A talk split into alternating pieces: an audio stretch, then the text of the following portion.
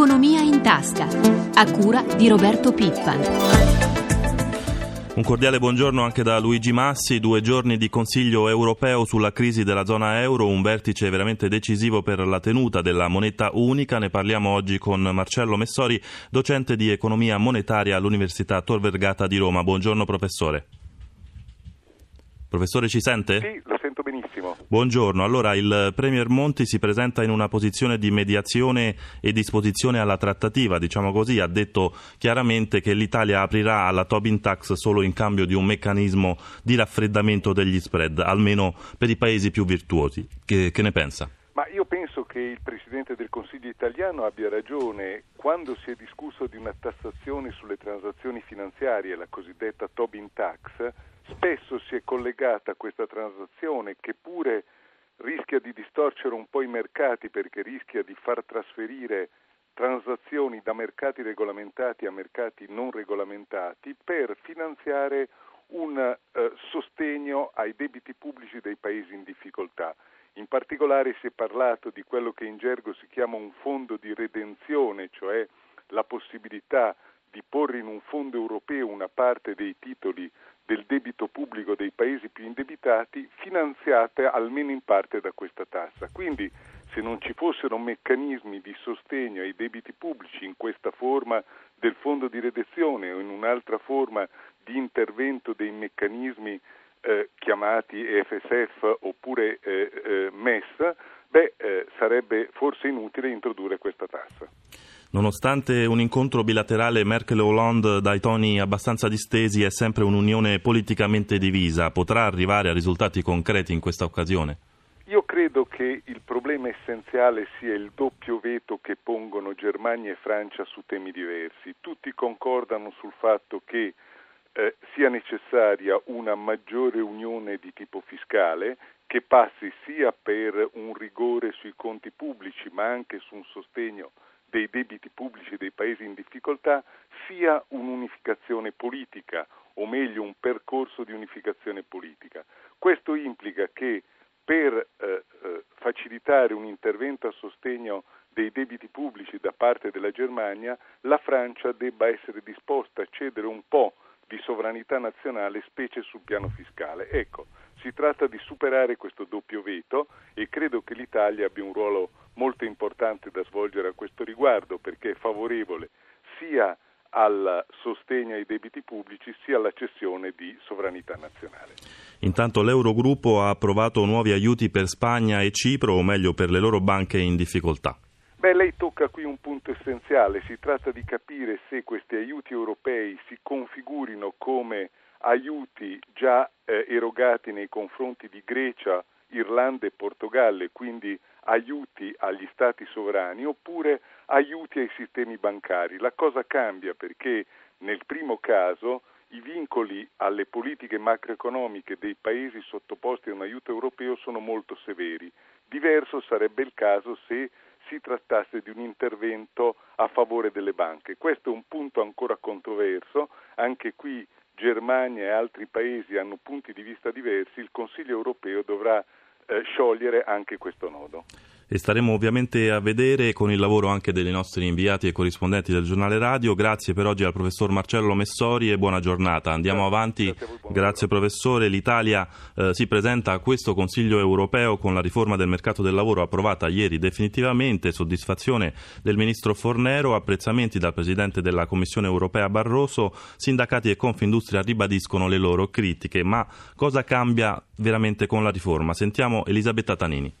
Licenziamenti individuali più facili, una stretta sull'abuso da parte delle imprese delle partite IVA e le retribuzioni dei collaboratori legate ai contratti nazionali di categoria. Queste alcune delle norme introdotte dalla riforma del lavoro che appunto cambia l'articolo 18 dello Statuto dei lavoratori. Dunque in caso di licenziamento per motivi economici non sarà più previsto il reintegro automatico del lavoratore. In alcuni casi sarà possibile un'indennità risarcitoria. Sarà sempre nullo il licenziamento discriminatorio. Per i licenziamenti disciplinari il giudice per il quale è prevista una minore discrezionalità nazionalità potrà ordinare il reintegro solo sulla base dei contratti collettivi. Per quanto riguarda la flessibilità in entrata, il primo contratto a termine dovrà durare 12 mesi e non ci sarà più bisogno di specificare la causale. Viene aumentata la durata delle pause obbligatorie, novità anche per i collaboratori. Lo stipendio minimo dovrà fare riferimento ai contratti nazionali. Ci sarà una definizione più stringente del progetto con la limitazione a mansioni non meramente esecutive o ripetitive. L'aliquota dei contributi aumenterà di un punto percentuale l'anno. Stretta sulle partite IVA verranno considerate vere solo quelle che avranno un reddito annuo lordo superiore a 18.000 euro.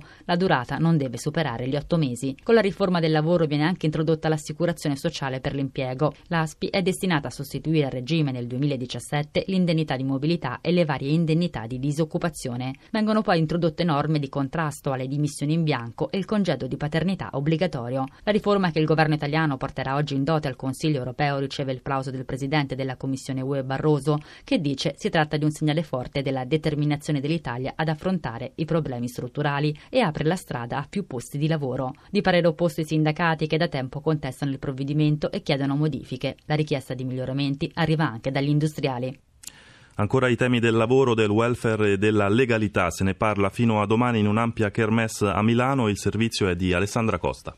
Fondata sul lavoro è il titolo della quattro giorni di incontri e dibattiti con oltre 100 relatori, organizzata a Milano dal Comune sotto l'alto patronato del Presidente della Repubblica. Il titolo dell'iniziativa si ispira al primo articolo della Costituzione, a sottolineare lo stretto legame tra lavoro e identità politica democratica. Obiettivo analizzare le tante facce di un tema che oggi in Italia è emergenza intrecciata a molteplici fattori. Su lavoro legalità, lavoro e precarietà, lavoro e sviluppo si misurano dunque dunque fino a sabato protagonisti delle istituzioni, esperti, rappresentanti delle forze sociali e della società civile. In primo piano ieri il binomio lavoro e legalità, con un dibattito sui costi economici della criminalità organizzata. Il blocco sociale è il tema più importante perché altrimenti anche i più eccellenti episodi di resistenza individuale, associativa, collettiva non portano a quel risultato di condivisione d'obiettivo che è l'unico che può sconfiggere la criminalità. Serve l'impegno di tutti, dice il presidente di Asso Lombarda Alberto Meomartini. Dato di fondo il grande ritardo accumulato al nord nella lotta alle infiltrazioni della criminalità organizzata, per troppo tempo considerata fenomeno culturale legato alla retratezza del sud. A Milano il pensiero non può non andare ai grandi appalti dell'Expo, ma l'amministratore delegato Giuseppe Sala rassicura i controlli ci sono, la trasparenza pure, ognuno farà la sua parte. Ci sono funzionari, dirigenti che firmano, si pigliano delle responsabilità pesanti quindi ognuno di noi fa le cose avendo la testa sulle spalle, nessuno ha voglia di prendersi rischi inutili. Umberto Ambrosoli, impegnato con l'associazione intitolata al padre in molte iniziative antimafia, invita oggi il Nord a imparare dal Sud, dai commercianti della campagna Dio Pizzo, dai mille dell'associazione Professionisti Liberi, esempi di un dire basta in prima persona. E gli fa eco Livia Pomodoro, presidente del Tribunale di Milano. Delegare esclusivamente alle istituzioni significa semplicemente allontanare i problemi. Saranno risolti più piccolissima parte col sacrificio di qualcuno di noi, ma sicuramente non incideremo sul corpo sociale e in definitiva, non dico sull'eliminazione perché non penso che sia facile eliminare, ma in definitiva sulla circoscrizione sempre più stretta di questi fenomeni criminali. Cambiamo argomento alle 7.48 minuti. I prezzi dell'energia applicati dai venditori nel libero mercato sono spesso più alti di quelli del mercato tutelato. Avvieremo un'indagine conoscitiva. Così il presidente dell'autorità per l'energia e il gas, Guido, Guido Bortoni, nella relazione annuale per tutelare le famiglie, Bortoni propone l'utilizzo di parte del gettito della Robin Tax. Sentiamolo al microfono di Marco Sabene.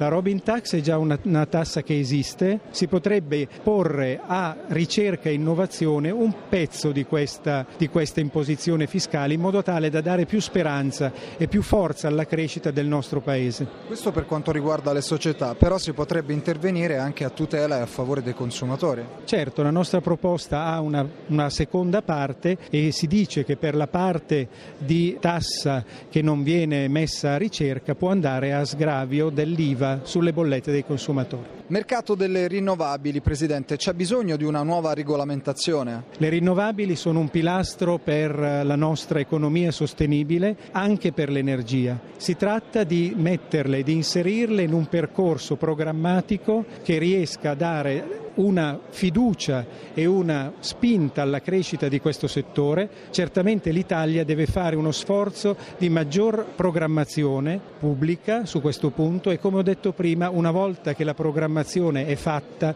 deve essere attuata, deve essere perseguita. Se l'autorità garante chiede regole più chiare e rigorose e una tutela maggiore per il consumatore, è il ministro per lo sviluppo economico Corrado Passera a sottolineare l'esigenza di un piano nazionale per l'energia. Che a questo punto il nostro Paese deve darsi dopo le decisioni referendarie, dopo l'opzione che abbiamo preso come Paese negativa nei confronti del nucleare. Un mercato che aspetta nuove norme dunque, soprattutto quello dei retail, cioè quello degli operatori, che stenta a decollare. Secondo l'autorità solo il 13% delle famiglie alla fine del 2011 aveva un gestore diverso da quello di tutela. Ancora il ministro Passera. La concorrenza all'interno del mercato retail dove il Presidente dell'autorità ci ha chiaramente dimostrato che c'è ancora dello spazio da fare per favorire il consumatore non sempre conscio delle opportunità commerciali che sono disponibili. Dall'energia alle infrastrutture, altro fattore strategico, all'assemblea annuale dell'AISCAT, l'associazione che raggruppa le concessionarie autostradali, l'accento è stato posto sul recente decreto sviluppo e sulle risorse che si spera metterà in moto anche attraverso i project bond. Su questi temi sentiamo nell'ordine Mario Ciaccia, viceministro alle infrastrutture, e Fabrizio Palenzona, presidente di AISCAT. I project bond, guardate, sono un pezzo del quale il Paese può essere orgoglioso perché è uno strumento virtuoso, non tocca il debito dei singoli Stati, non tocca il debito dell'Europa, per di più consente alla società che emetterà i titoli necessari di avere addirittura un rating superiore a quello dello Stato sovrano. Nel momento in cui lo Stato giustamente e l'Europa puntano sui denari privati per fare investimenti infrastrutturali o comunque investimenti di lunga portata, noi siamo un esempio virtuoso perché abbiamo intanto un know-how e poi abbiamo tariffe e costi inferiori a quelli del resto d'Europa, quindi abbiamo efficienza nella gestione. Questo lo dimostriamo investendo circa 3 miliardi all'anno tutti gli anni nonostante le difficoltà e anche avendo piani di lunga scadenza che prevedono 40 miliardi di investimenti. Alle 7.52 minuti ci occupiamo del settore dell'industria navale, settore che tenta di uscire dalla crisi investendo in navi tra le più tecnologiche a livello mondiale. Enrico Pulcini ha sentito Paolo D'Amico, presidente di Confitarma, la Confederazione Italiana degli Armatori. Queste navi hanno delle linee di chiglia che sono state completamente cambiate rispetto a quelle tradizionali che permettono il cosiddetto fattore CX che è un fattore di penetrazione nei fluidi viene sostanzialmente ottimizzato. Questo eh, assommato a un'ottimizzazione della dimensione dell'elica più a un motore elettronico che ottimizza la combustione porta l'insieme di queste cose porta dei risparmi notevoli di combustibile. Nonostante la crisi che scenari ci si può attendere per il futuro? È in atto una vera e propria rivoluzione tecnologica sulla flotta. I primi che si muoveranno sono sicuro che saranno quelli che ne godranno di più i risultati. Che fare per sostenere un comparto così importante della nostra economia? Ma io credo che quello che i passati governi hanno fatto e che per il momento questo attuale sta mantenendo è di tenere esattamente le cose come stanno. Da parte dello Stato non ci aspettiamo né vogliamo nessun cambiamento di nessun tipo. La flotta italiana è molto giovane e quindi potrà superare questa crisi. Certamente dovrà soffrire un po' come soffre tutto il sistema, ma sicuramente supererà questa crisi in tempi brevi.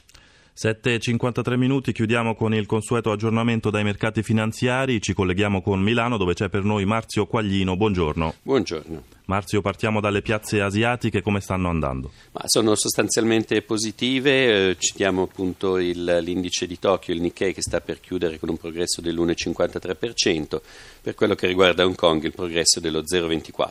Ricordiamo com'era andata invece ieri in Europa e a Wall Street. Una seduta positiva caratterizzata naturalmente dal Consiglio d'Europa a Bruxelles, ma anche da alcuni dati statunitensi migliori delle previsioni e che quindi hanno spinto in serata il Dow Jones e il Nasdaq Nasdaq appaiati a un progresso dello 0,74%, per quello che riguarda le borse europee Londra, Parigi e Francoforte oltre il punto percentuale, la migliore Milano con un progresso dell'indice FTSE del 2,58%. E c'è ovviamente molta attesa, quali previsioni si fanno per oggi? La, I futures sugli indici in questo momento sono positivi. Infine i cambi, l'euro. L'euro ha guadagnato qualche posizione sul dollaro ed è ritornato sopra la soglia di 1,25. Grazie a Marzio Quaglino da Milano. Alle 7.54 minuti vi ricordo l'appuntamento con questione di borsa subito dopo il GR1 delle 10 per porre domande agli esperti. Potete chiamare dalle 8.30 alle 9 il numero verde 800 555 941. Alessandro Bonicatti per l'assistenza al programma. La pagina economica si ferma qui. Da Luigi Massi grazie per l'ascolto e linea di nuovo a Pietro Plastina con prima, prima di tutto.